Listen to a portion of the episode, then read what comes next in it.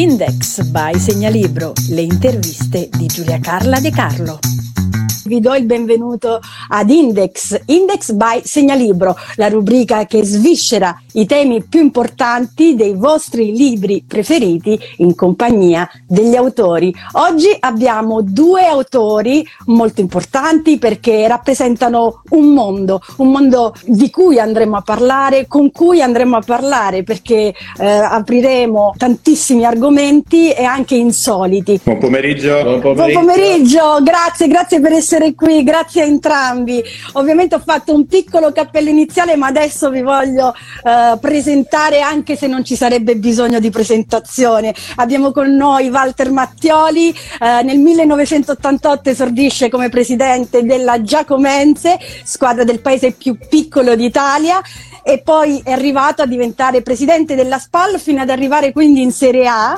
premiato nel 2007 come miglior presidente di D, nel 2016 premio nazionale Fortunato, nel 2017 il premio Maestrelli e il premio Calabresi, nel, nel 2018 il premio Talenti d'Italia. Grazie, grazie mille per essere qui con noi Walter, grazie, grazie mille. A fianco a lui un po' più nascosto, adesso chiedo di entrare, eccolo, Enrico Menegatti, giornalista pubblicista dal 2002, conduttore televisivo e speaker dal 2013 al 2021, responsabile comunicazione SPAL e siamo qui per questo vostro meraviglioso libro Dal sogno alla realtà che già il titolo dice ce tutto. Anche, ce l'abbiamo anche noi. Eh. Eh, l'avete anche voi, lo sospettavo, lo sospettavo, grazie, grazie mille. Allora, è inutile dire la trama, è una biografia, è la biografia di Walter, eh, quindi parla proprio di tutto il percorso, dalla nascita fino alla Serie A del suo percorso calcistico calcistico, ma non solo calcistico, ma volevo sapere prima di tutto da entrambi come avete lavorato a questo libro, perché è scritto a quattro mani, però è scritto in prima persona, quindi è quasi come se fosse Walter a parlare di se stesso. Come è nata l'idea, come l'avete scritto, come avete collaborato? Ma una volta che sono rimasto a casa in agosto del 2021, che è cambiato la proprietà, quindi è subentrata un'altra proprietà americana della SPAL, eh, rimasto a casa, poi è rimasto a casa anche Enrico e quindi mi ha detto Pres perché non, non, non, scriviamo un po' la tua storia e così ci siamo messi insieme a buttare giù un po' di idee, poi insomma l'abbiamo sviluppato. Io l'unica cosa che gli avevo chiesto, non voglio raccontare solo gli anni di SPAL, voglio raccontare tutta la mia vita, la mia grande passione per il gioco del calcio che è nata fin da bambino e quindi abbiamo poi raccontato gli anni anche di Giacomense perché nessuno l'aveva poi raccontato e quindi siamo arrivati poi agli altri otto anni di Spa. Ci abbiamo messo quasi un anno e poi alla fine perché abbiamo riportato tanti aneddoti, abbiamo anche alla fine del libro addirittura messo le, le, 30 ro- le 33, perché ho fatto il presidente per 33 anni, le 33 osi di, di tutti i giocatori che ho avuto in, singolarmente in quegli anni, dalla terza categoria fino alla Serie A. Quindi è stato un lavoro molto impegnativo. Uh, Enrico era stato con me prima in Giacomense poi in Spal come io responsabile della comunicazione, quindi sapevo un po' tutto quello che era successo e quindi è stato eh, insieme a me sono autore di questo secondo me bellissimo libro. Infatti è bellissimo. Enrico, tu invece eh, hai dovuto proprio sviscerare, andare a chiedere proprio altro che intervista, hai proprio dovuto prendere il cuore del, del presidente. Sì, era, era, quella l'idea, nel senso di, di, trasmettere anche le emozioni, che non fosse solamente un racconto come preso come un'intervista e quindi una cosa forse a volte anche un pochino più distaccata da un certo punto di vista. Eh, ho cercato di far, far, capire anche le emozioni che il protagonista che raccontava eh, provava in quei momenti e soprattutto eh, quelle che erano anche un po', i contesti sociali di, di, di, quei, di, quei, tempi, di quei momenti, anche perché insomma eh, sì, hai raccontato che eh, c'è la parte della Giacomense, c'è la parte della SPAD, ma abbiamo anche raccontato raccontato eh, i, i, primi anni di vita, perché poi eh, da, dall'oratorio di, eh, di, San Benedetto eh, siamo, siamo, poi arrivati, arrivati appunto a, a, questa, a, questa, vita sportiva dove poi è, nata, è, nato poi il suo amore per il calcio. Quindi anche gli discorsi, anche eh, le visioni, le, le descrizioni dei, dei, paesaggi, insomma abbiamo cercato eh, di, di, mettere insieme tan, tante cose e di farlo diventare appunto un romanzo, quindi un, un racconto romanzato, dando appunto spazio anche alla sua filosofia di vita e come dicevo prima alle emozioni che, che scaturiscono momento dopo momento. Quindi è proprio stato un, un lavoro eh, molto più articolato e nella prima parte che dicevi di Giacomense dobbiamo ringraziare anche eh, la moglie Paola, moglie di Walter, perché eh, ha conservato eh, tutto il materiale documentario proprio de- dei, dei, quotidiani di quel tempo, quindi eh, ci ha facilitato anche il, il, lavoro di ricerca e quindi è stata sicuramente una, una mano importantissima. Eh, se non ci fossero le mogli, ecco. Ma, ma vedi Giulia, lei non è mai stata un amante del calcio, ma eh, da questo lato invece ha avuto sempre quest'altra passione che è quella di eh, tenere sempre tutti gli articoli eh, che uscivano e che parlavano della, della, nostra società. Quindi alla fine avevamo veramente scatoloni di articoli che neanche farlo posto sono diventati utilissimi nel momento in cui abbiamo deciso di fare il libro. Insomma. E questo è l'amore, è amore vero, questo è amore vero. A proposito, all'inizio ci sono tanti cuori che arrivano tra l'altro, quindi vuol dire che proprio avete già toccato il cuore. Eh, proprio eh, questa parte che mh, mm, voi parlate del, non solo di calcio, ecco, questa è una cosa importantissima ed è una lettura interessantissima anche per coloro che non sono per forza appassionati di calcio questo volevo dirlo perché è proprio la storia di un uomo, un uomo da, da piccolo, della sua famiglia, dei valori eh, che, che, vuole dare. Infatti a proposito di valori, eh, mh, mm, eh, voi avete scritto non esiste solo il calcio, proprio nell'introduzione Prima vi sono altri valori, la famiglia e l'affetto dei genitori, l'impegno nello studio per conseguire un diploma o una laurea, l'amicizia nei confronti dei compagni per creare una squadra unita. In un mondo in cui si vive insomma, il calcio in, in maniera quasi ossessiva oppure co- solo come mh, intrattenimento, quanto contano i valori personali che esulano dal calcio? Sono importantissimi e i ragazzi anche al giorno d'oggi, che il mondo sta cambiando, comunque devono assolutamente mantenere. Quindi io è sempre stata una mia filosofia di vita, una mia filosofia di lavoro. Io non ho voluto creare una società sportiva e basta, io ho voluto creare una famiglia sportiva, che era una cosa completamente diversa. E quindi eh, noi, insieme ai miei collaboratori, eh, lei, lei, Giulia prova a pensare che noi dalla Giacomense nella, nella luglio del 2013, quando il sindaco di Ferrara, che la spalla era eh, retrocessa fra i dilettanti, ha detto ma venite voi perché eravamo rimasti gli unici tra i professionisti con questo piccolo paese che è Masi San Giacomo di 750 persone che giocavamo in Serie C e quindi abbiamo fatto la fusione con la spalla e siamo andati a Ferrara. Lei pensa solo, tu pensa solo se ti posso dare del tu, certo. che, che eh, noi ci siamo trasferiti da Masi San Giacomo a Ferrara che eravamo un centinaio di persone tra settore giovanile che erano una sessantina di ragazzi, la prima squadra, 4-5 impiegati. Quando sono venuto via ad agosto del 2021 eravamo più di 700 persone, il settore giovanile che era diventato più di 400 ragazzi e 100 ragazze perché ho creato anche il settore femminile eh, addirittura con le ragazze siamo saliti in Serie C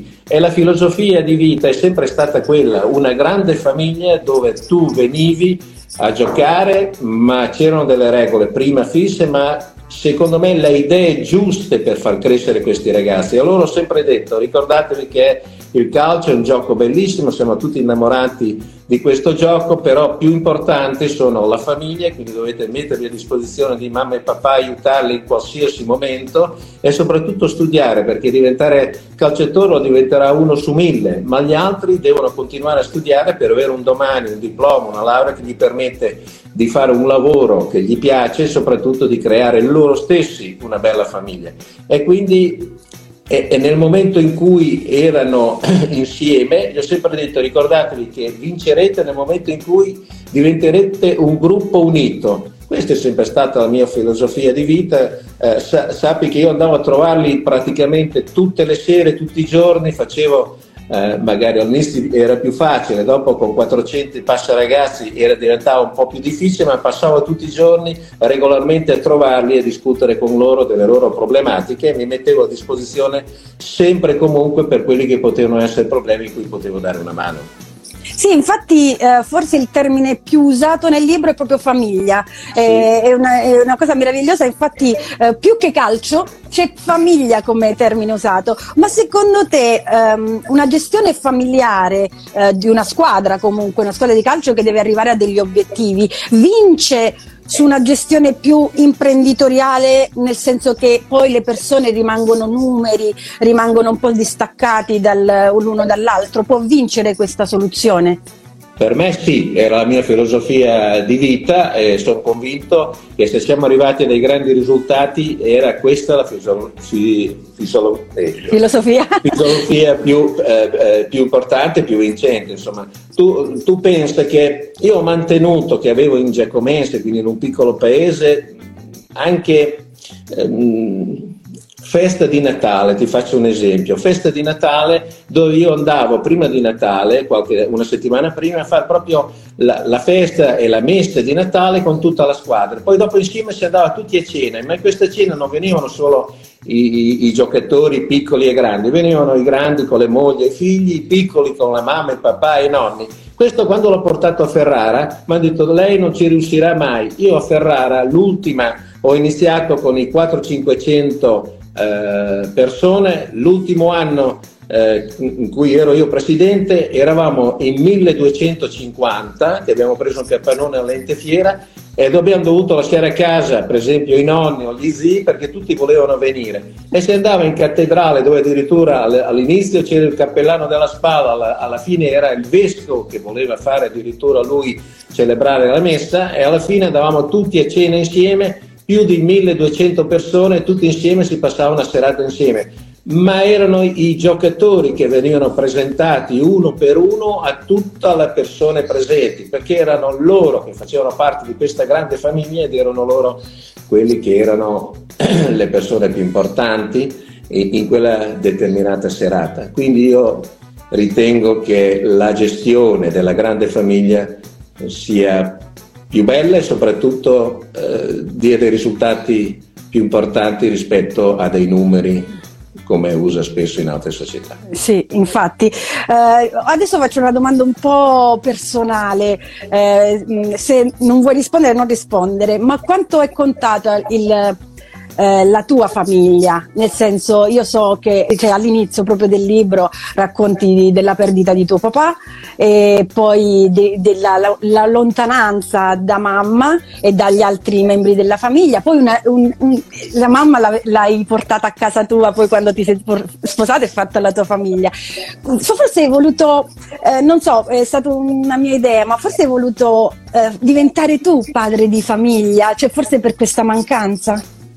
Sì, eh, cioè io ero in una grande famiglia perché noi eravamo famiglia di agricoltori qui della zona del Ferrarese, poi io sono nato e cresciuto proprio in questo piccolo paese e anche se la famiglia era formata da 15-16 persone, la mancanza del papà ai nonni e agli zii, perché erano quelle famiglie dove patriarcale, cioè il nonno e la nonna e tre figli sposati, le nuore, i nipoti, insomma mi hanno detto no, eh, lo mandiamo in collegio perché cresce meglio, insomma. Quindi è stata un'esperienza particolarissima, insomma, e ha fatto sviluppare in me un'idea di famiglia, un'idea di, di, di... e quindi anche il discorso della grande famiglia sportiva arriva proprio da, da questa esperienza, insomma. Io in, in quegli anni probabilmente si soffre perché se a 10-11 anni vai a vivere in un collegio dove ci sono altre centinaia di ragazzi, perché era un collegio a Ferrara dove c'erano le medie, poi c'erano le superiori, poi c'era l'università, molti di loro venivano solo a mangiare e dormire, poi uscivano, mentre noi la scuola media erano proprio all'interno. Ed era una scuola molto rigida, insomma. Però mi ha insegnato tante cose, soprattutto che la famiglia va gestita in una certa maniera e, e la si deve tenere intorno a sé. Sì, infatti. Poi ehm, come, eh, come, si fa nelle, nelle, famiglie, nelle grandi famiglie, si fanno promesse.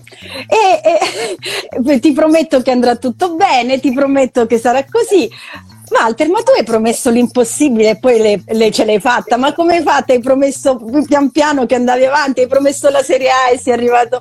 Ah, non hai avuto paura di esporti così tanto ogni volta, ogni campionato, eppure lo facevi e continuavi a farlo? Ma era lo spirito con cui, eh, con cui diciamo, gestivo il mio hobby, perché alla fine era il mio mestiere per me il calcio è sempre stato un hobby, insomma è diventato probabilmente un mestiere negli ultimi anni di Serie A perché gestire una famiglia così importante ho dovuto lasciare il mio lavoro e gestire solo la spalla.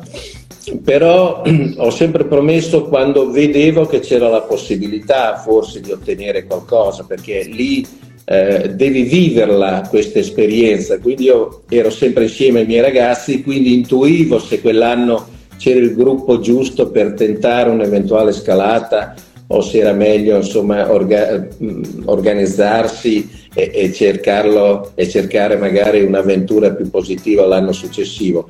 Sì, ho fatto tante promesse e sapevo comunque che lavorando sodo, eh, perché qui serve della gente, eh, diciamo, quando io sono andato in Serie A, eh, i ragazzi della Giacomense, che la, la Giacomense i primi anni, ha fatto tutte le categorie dei dilettanti, tu devi pensare che noi siamo, io sono partito dalla terza categoria e sono arrivato fino alla Serie A, le ho proprio viste tutte, insomma. Sì. Quindi i ragazzi proprio dei primi anni hanno voluto, una volta che sono arrivato in Serie A, fare una grande festa a Ferrara e mi hanno fatto una targa bellissima e probabilmente avevano capito insomma chi era il presidente, il loro presidente, perché hanno detto chi nella targa c'era scritto chi ottiene questi grandi risultati è solamente un sognatore che non molla mai e quindi io mi ritengo un tale, insomma, ero un sognatore che non ho mai mollato, insomma, io quando decidevo di fare qualche cosa cercavo di coinvolgere perché uno da solo non vince mai, è tutto l'insieme, ognuno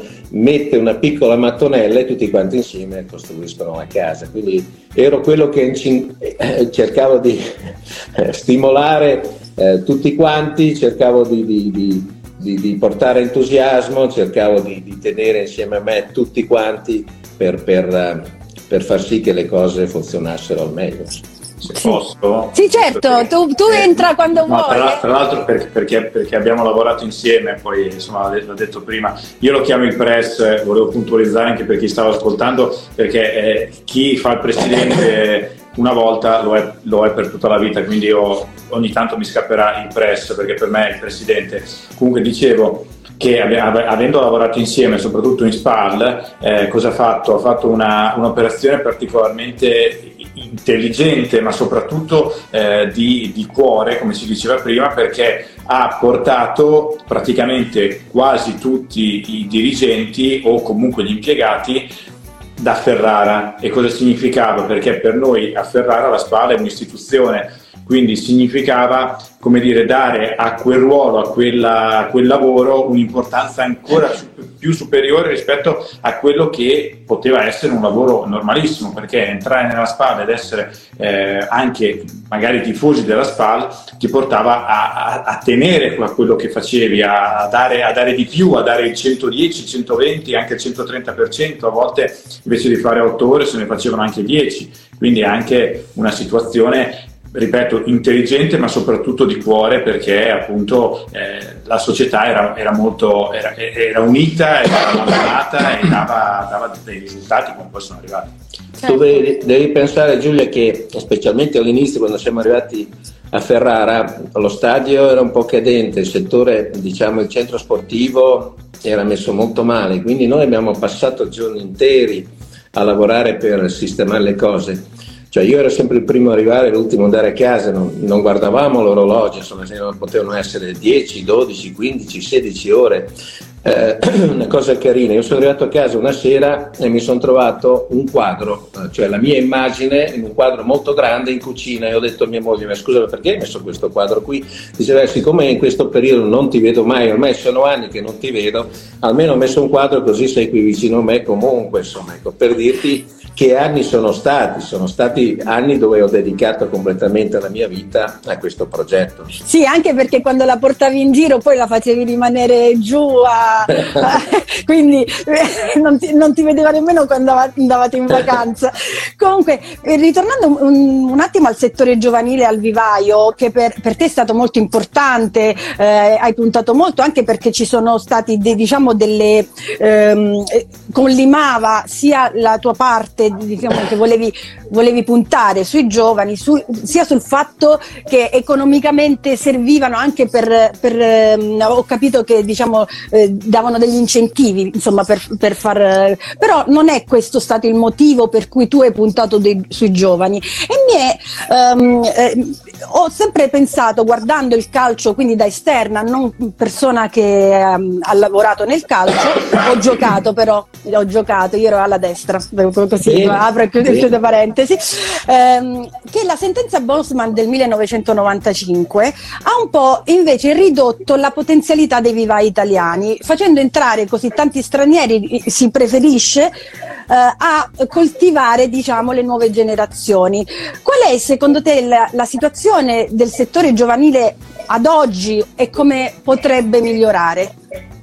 Ma eh, adesso sono uscite anche tra i dilettanti delle nuove regole, quindi per le società diciamo che la situazione è ancora di più peggiorata, invece per il giocatore no, perché il giocatore già a una certa età può andare a giocare dove vuole, quindi era poi questo che quella legge voleva ottenere, perché tu prima rimanevi legato alla società tutta la vita ed era lei a deciderti se ti voleva eh, trasferire o cedere eh, come diciamo contratto a qualcun altro. O dopo il giocatore poteva scegliere lui di andare a giocare dove vuole insomma. Questo poi è l'indirizzo dove, dove oggi tutte le federazioni eh, vogliono andare avanti insomma non credo che le società sportive siano contente perché, eh, perché, perché uno lavora eh, nella crescita del, del, ragazzo, quindi da bambino arriva fino a una certa età, poi il ragazzo può andare a giocare da un'altra parte e tu hai lavorato, diciamo, gratuitamente, insomma, perché poi... Sì. Beh, questo tende a non farli, cioè a non crescere più i ragazzi, a non ma diciamo che le società, in particolare quelle professionistiche, ma ho visto anche a livello dilettantistico, perché io continuo a seguire a livello dilettantistico tutte le società insomma, della mia zona, dell'Emilia Romagna, insomma, mm, non è cambiato nulla perché poi il settore giovanile è indispensabile per ogni società, quindi si continua comunque a lavorare sui ragazzi. Io penso che io ho sempre cercato di portare avanti anche un discorso particolare, di avere tutti i ragazzi italiani. E quindi fino alla Serie B eh, sono arrivato a vincere un campionato con solo ragazzi italiani, insomma, non dico eh, eh, prima, insomma, ho vinto il campionato di Serie B con una squadra di solo italiani come era prima il campionato di C e tutto il resto dei tra i miei dilettanti, insomma, anzi, ho ricevuto anche telegrammi di politici con, che si congratulavano per il grande successo. Dopo arrivato in Serie A la situazione è cambiata perché? Perché il ragazzo italiano in Serie A costa molto di più del ragazzo straniero, quindi per mantenere diciamo, i costi eh, abbassati si cerca anche di andare ad attingere eh, ragazzi stranieri che arrivano da zone da tutto il mondo dove magari i prezzi sono inferiori, insomma, eh certo. diventa sempre un fatto di costi. Infatti, ecco, eh, il calcio fa girare molti soldi, fa girare la testa, fa girare molti soldi, sia a livello societario che personale. E certe volte quello che sempre si vede dall'esterno è che ci sono delle discrepanze incredibili, proprio economiche, tra il grande calciatore che prende, per esempio, eh, Ronaldo 277, no, 217 milioni di euro l'anno tra vabbè, sponsor, benefit, eccetera, eccetera, e poi le, la povera gente che arriva a 1000 euro. E quindi c'è questa discrepanza. È vero anche che il calcio dà anche tanto allo Stato, quindi bisogna dirlo che non solo eh, prende per se stessa e per gli altri. Ma secondo te questa corsa, secondo voi, questa corsa all'oro eh, invece che allo sport sminuisce il valore del calcio in sé? Perché adesso con l'avvento degli arabi che sono molto ricchi e magari però un campionato mediocre che non hanno nemmeno grandi diritti umani, insomma, questa corsa all'oro è, mh, mm, è sminuente per il calcio? A livello di immagine sicuramente, a livello di immagine sicuramente, ma si è parlato anche eh, anni dietro di mettere un, un tetto perché poi tu parli di chi prende tanto, chi prende poco, ma anche chi prende poco prende sempre di più rispetto a altri sport dove prendono praticamente certo. nulla. Insomma. Quindi il calcio è uno sport ricco, insomma. Ehm, e c'è sempre questa rincorsa eh, e, e, quelli più bravi sicuramente cercano, perché dopo alla fine sì, eh, lo fanno perché eh, fanno un lavoro che alla fine poi eh, è la loro passione, quindi dovrebbero, come fanno in tanti altri sport, accontentarsi, invece è diventato un mondo dove si parla solo di soldi. Io alla mia prima riunione in Serie A, quando sono arrivato, il presidente del Sassuolo, Carlo Rossi, mi disse eh, benvenuto presidente, sappi che qui si parla solo di soldi, si litiga sempre. E aveva ragione, aveva ragione perché questo è il mondo. Però, ripeto, abbiamo parlato diverse volte di mettere dei tetti da non superare per un fatto anche secondo me, di immagine sportiva. Esatto, ma se sarebbe questa, questa chiacchierata, diciamo, sarebbe internazionale o solo italiana, un tetto eventuale? Ma sarà difficile da ottenere, però secondo me dovrebbe essere internazionale. Eh sì. Eh sì, però eh, ma che cosa pensi di, di, coloro che se ne vanno? Tipo abbiamo allenatori che se ne sono andati, eccetera, eccetera. Di che cosa pensi di, di quelli che se ne vanno in questi paesi lontani? Ma tanti di loro perché non hanno avuto fortuna in Italia, quindi cercano fortuna all'estero e tanti altri che l'hanno fatto per fare delle esperienze, perché poi se un allenatore bravo italiano fa diversi anni, per esempio in Inghilterra, torna con, con un bagaglio tecnico e, e, di professionalità molto più importante, insomma, quindi sì. sono quelle esperienze che fanno i nostri allenatori, ma che fanno anche tanti giocatori, insomma, anche se oggi spesso e volentieri a decidere questi trasferimenti sono più che altri contratti eh, milionari che ti, che ti propongono. Eh. Purtroppo è questa. Infatti, ehm, volevo eh, chiedere quanto danno fastidio i procuratori i procuratori che si mettono in mezzo a parlare solo di soldi, anche quando certe volte magari si conosce il calciatore o l'allenatore e si mettono in mezzo. Io eh, è una domanda che sta, Giulia mi sta facendo tante volte quando vado a trovare, perché adesso con Enrico stiamo facendo un po' così eh, una programmazione di, di un tour impegnativo. Un tour impegnativo alla presentazione del libro e sto incontrando tantissimi miei tifosi ed è una cosa molto bella, insomma. È una domanda che mi fanno sempre e gli rispondo, io sono stato felice fino alla Serie B più o meno perché ehm, io volevo sempre conoscere i miei giocatori personalmente, volevo sapere da loro non solo quello che erano le, le, qualità tecniche da calciatore, che lì c'erano i direttori sportivi che me ne spiegavano, ma soprattutto volevo conoscere loro personalmente, volevo conoscere le loro famiglie, i loro hobby, volevo assolutamente che venissero a, a, ad abitare a, a Ferrara, eh, vicino al, al, al campo di, di, di, allenamento, insomma. Eh, arrivato in Serie A è stato molto più difficile. Io spesso e volentieri non riuscivo neanche più a vedere i calciatori, vedevo solo dei procuratori, eh, qualche volta addirittura venivano i procuratori a firmare io che sono sempre andato negli spogliatoi sono sempre stato, vi, vi, giuro, un presidente molto sanguigno, quindi se le cose non andavano bene magari mi schippava detto anche qualche cosa di particolare nei loro confronti, ho sempre potuto fare fino alla Serie A, arrivato in Serie A diventa più difficile. Proprio eh. perché il giocatore si lamenta col procuratore, ti chiama il procuratore, anche se io qualche procuratore l'ho mandato a fare un giro, insomma. però no, cambiano, cambiano, un po' le regole.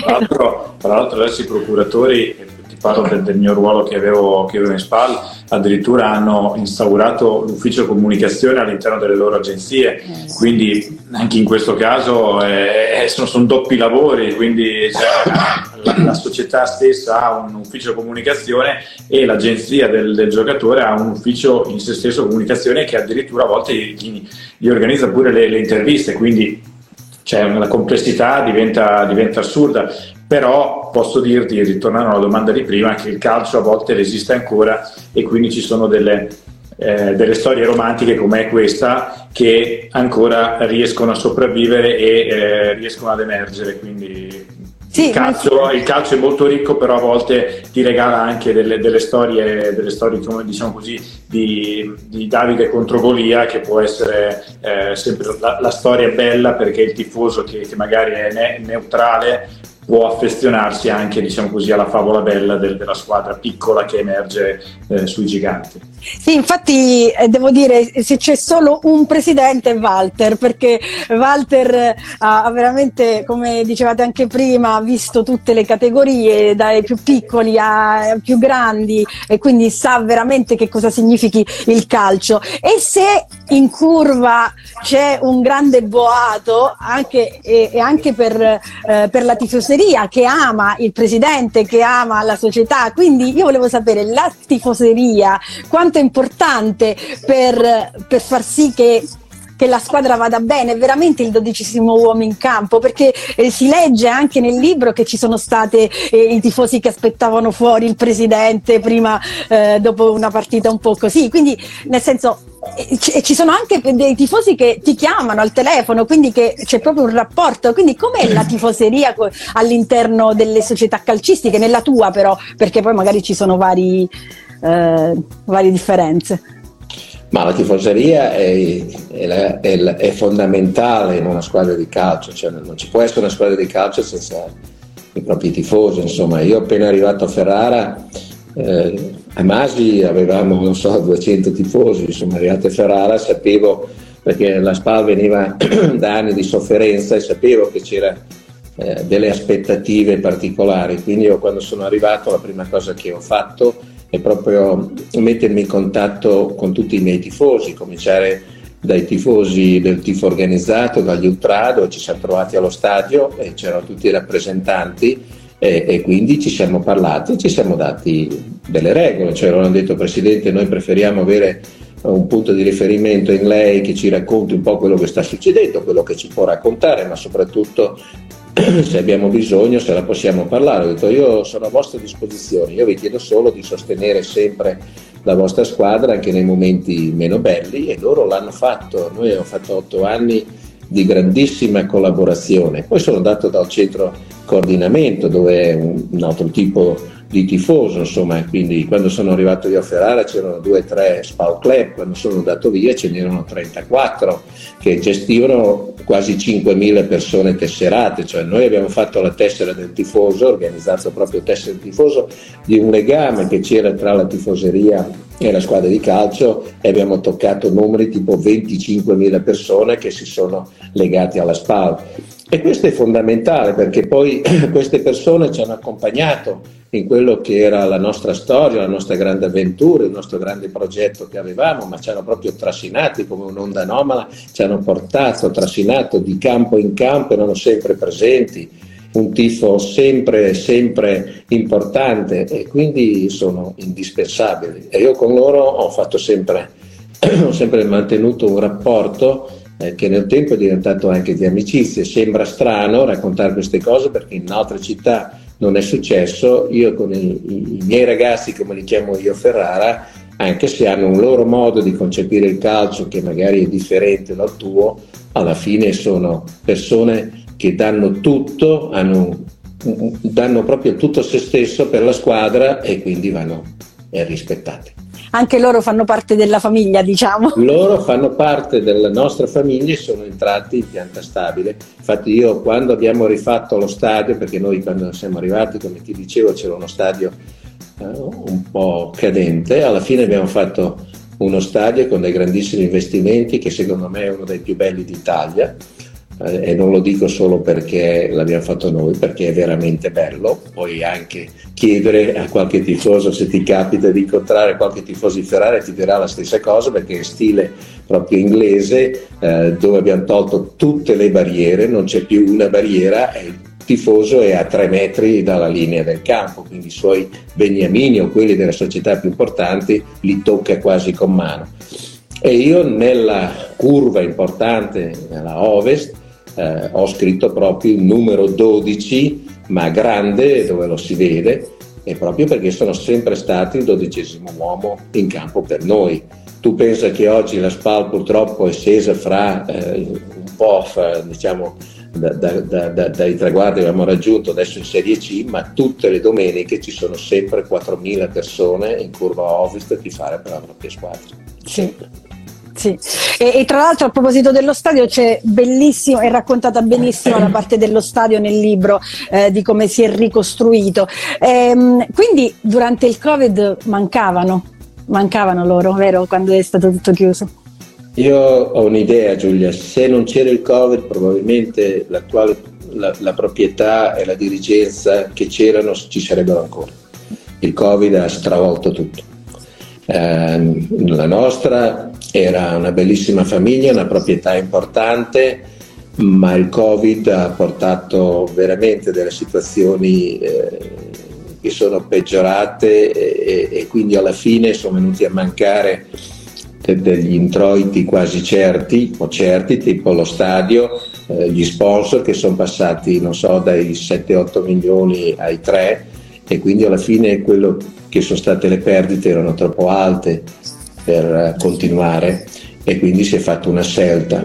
Il Covid ha stravolto tutto, il modo di lavorare, tu pensa che solamente di tamponi abbiamo speso in un anno 600 mila euro di tamponi e, e, e, di prelievi, nel senso che noi prima e dopo una gara, durante la settimana, eh, dovevamo essere sempre comunque controllati in continuazione.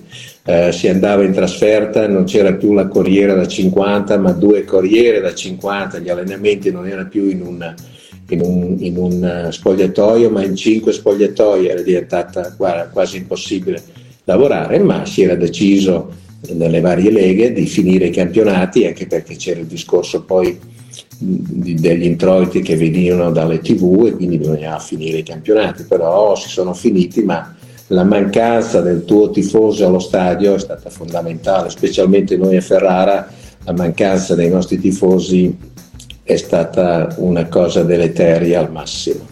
Sì, infatti io avrei altri 1500 domande, lo devo dire, quindi però non, non voglio tenervi oltre. Eh, un, un, solo un, qualcosa sulla nazionale, eh, perché un, tuo giocatore era stato pure convocato in nazionale, quindi comunque la nazionale eh, l'hai vista in prima persona. Eh, che cos'è la nazionale per te tifoso e per te presidente? C'è, c'è una differenza? No, c'è una differenza. Io sono dell'idea che se ti chiedono un, un ragazzo della tua squadra nazionale sia motivo di orgoglio e di grande soddisfazione. Quindi i ragazzi ci devono andare. Eh, quindi a volte mi sono meravigliato, ci sono delle società, sarà perché eh, hanno tanti stranieri e, e quando parte, partono per la nazionale un po' la squadra si, si, si vuota. Insomma.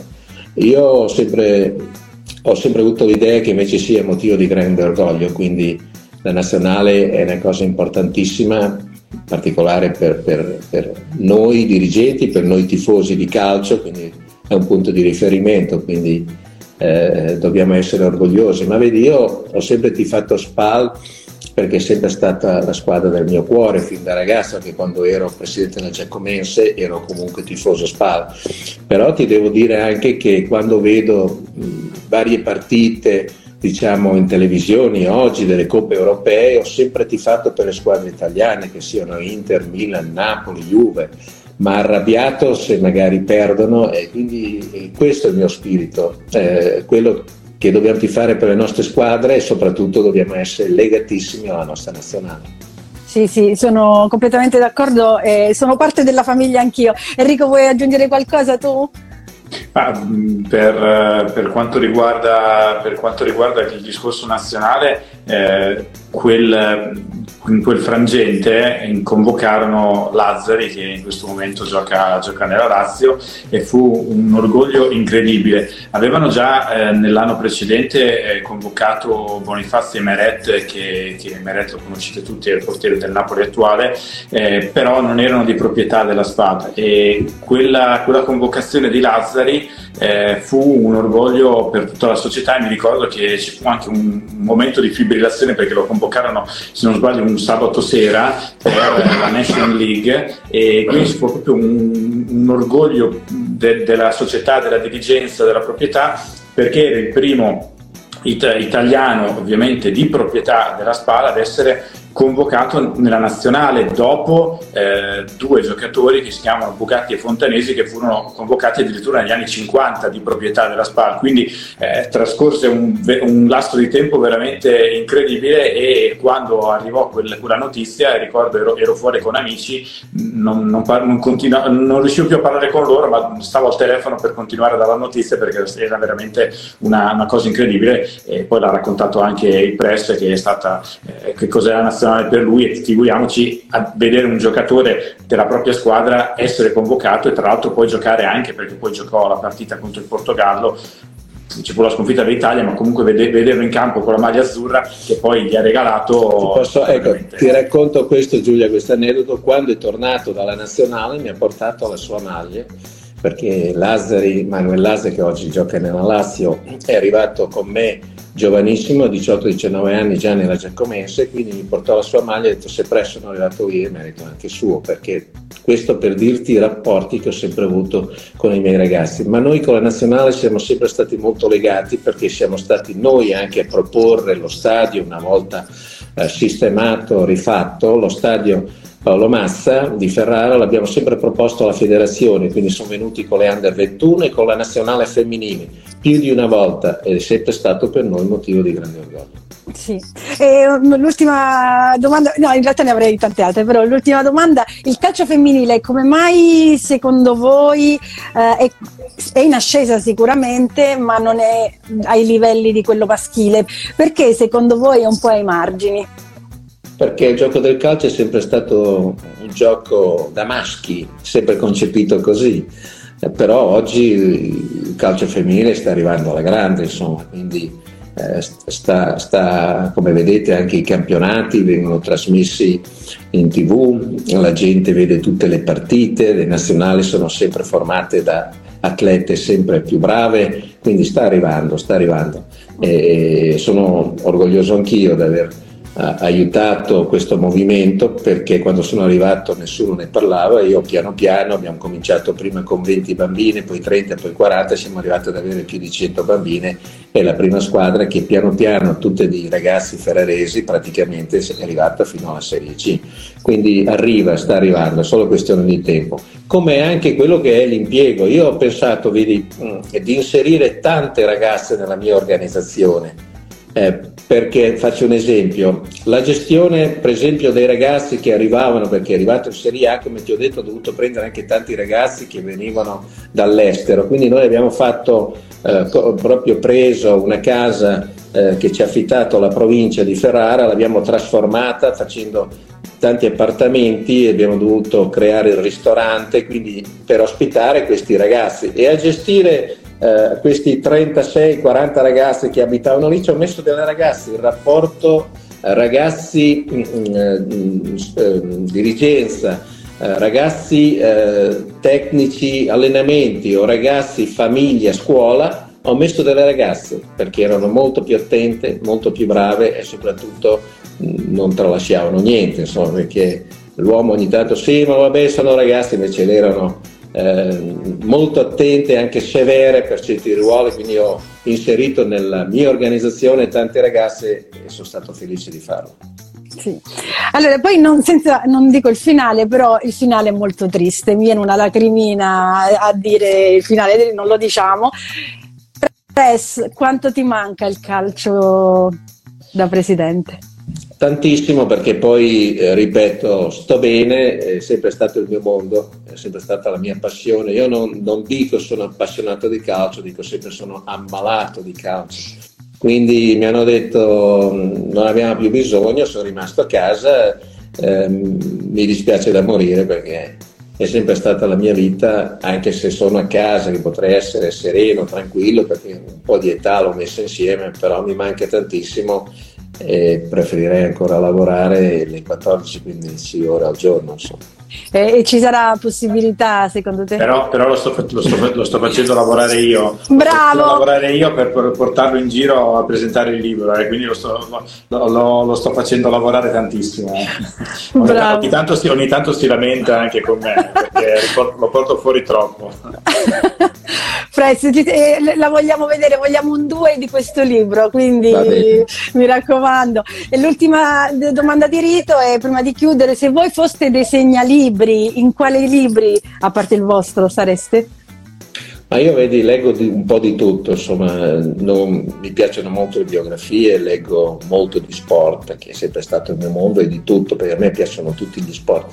Ma mi tengo informato anche su quello che è la politica, quindi i libri per esempio di Bruno Vespa, ma anche le biografie del mondo del calcio, insomma, l'ultima del dottor Gagliani che ho conosciuto personalmente, insomma, perché l'anno della Serie B ho fatto, oltre che il presidente, ho fatto parte anche del consiglio direttivo, prima della Serie C, poi della Serie B, quindi impari a conoscere un po' tutti. Hai visto anche che la prefazione me l'ha fatta Giovanni Malagò, che siamo diventati molto amici del presidente del CONI. Insomma, io ho avuto presidente in Serie B l'attuale ministro dello sport, Andrea Bodi, con un rapporto anche lì di grande amicizia. È un mondo che ti fa conoscere eh, tutto quello che riguarda lo sport italiano e i personaggi più importanti. Quindi io quando posso, ed è un libro, è uscito il libro di Arrigo Sacchi, mi piace leggere quello che sono state le esperienze di queste persone che sono state speciali per, eh, per il mondo diciamo, sportivo italiano.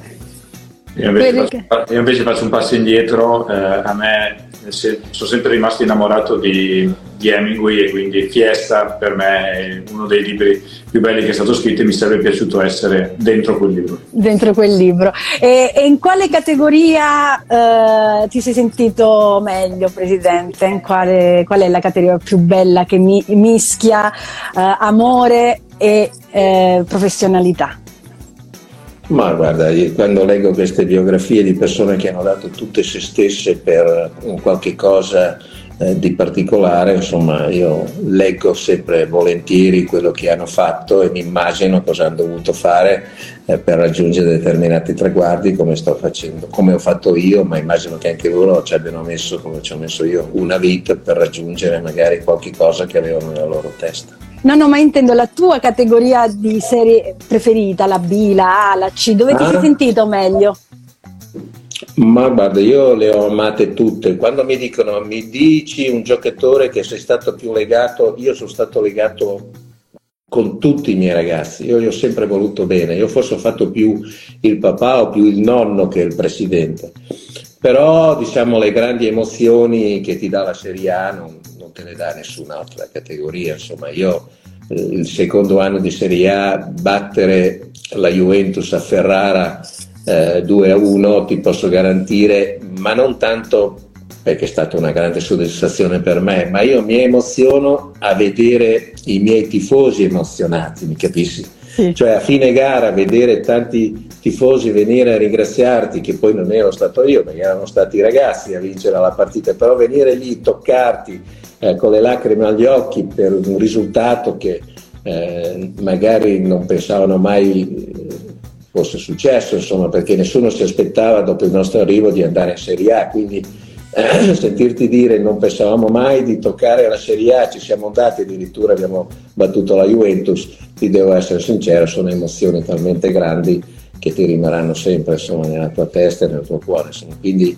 eh, più che altro i campionati vinti sono tutti bellissimi, credimi, io ne ho vinti tanti, sai, dalla terza categoria arrivare alla Serie A sono dieci, ma alla fine eh, i, più importanti sono questi, perché vai a toccare, eh, eh, noi avevamo sempre lo stadio, il nostro è uno stadio di 16.200 persone che era sempre pieno, invito andavano di notte a sedersi con le seggioline davanti alle biglietterie per essere i primi a fare i biglietti, quindi è stata per noi un qualche cosa di un'esperienza che si fa fatica anche a descrivere.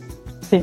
Grazie, grazie mille per essere stati con noi di Segnalibro, grazie Walter, grazie Enrico e vi ricordo grazie dal sogno alla realtà Walter Martioli con Enrico Menegatti, mi raccomando edizioni Minerva, mi raccomando è un libro da leggere e chiunque può leggerlo, gli amanti del calcio e no, però se amate il calcio anche meglio. Grazie, grazie mille. Grazie Giulia, grazie per l'invito. Grazie. Grazie.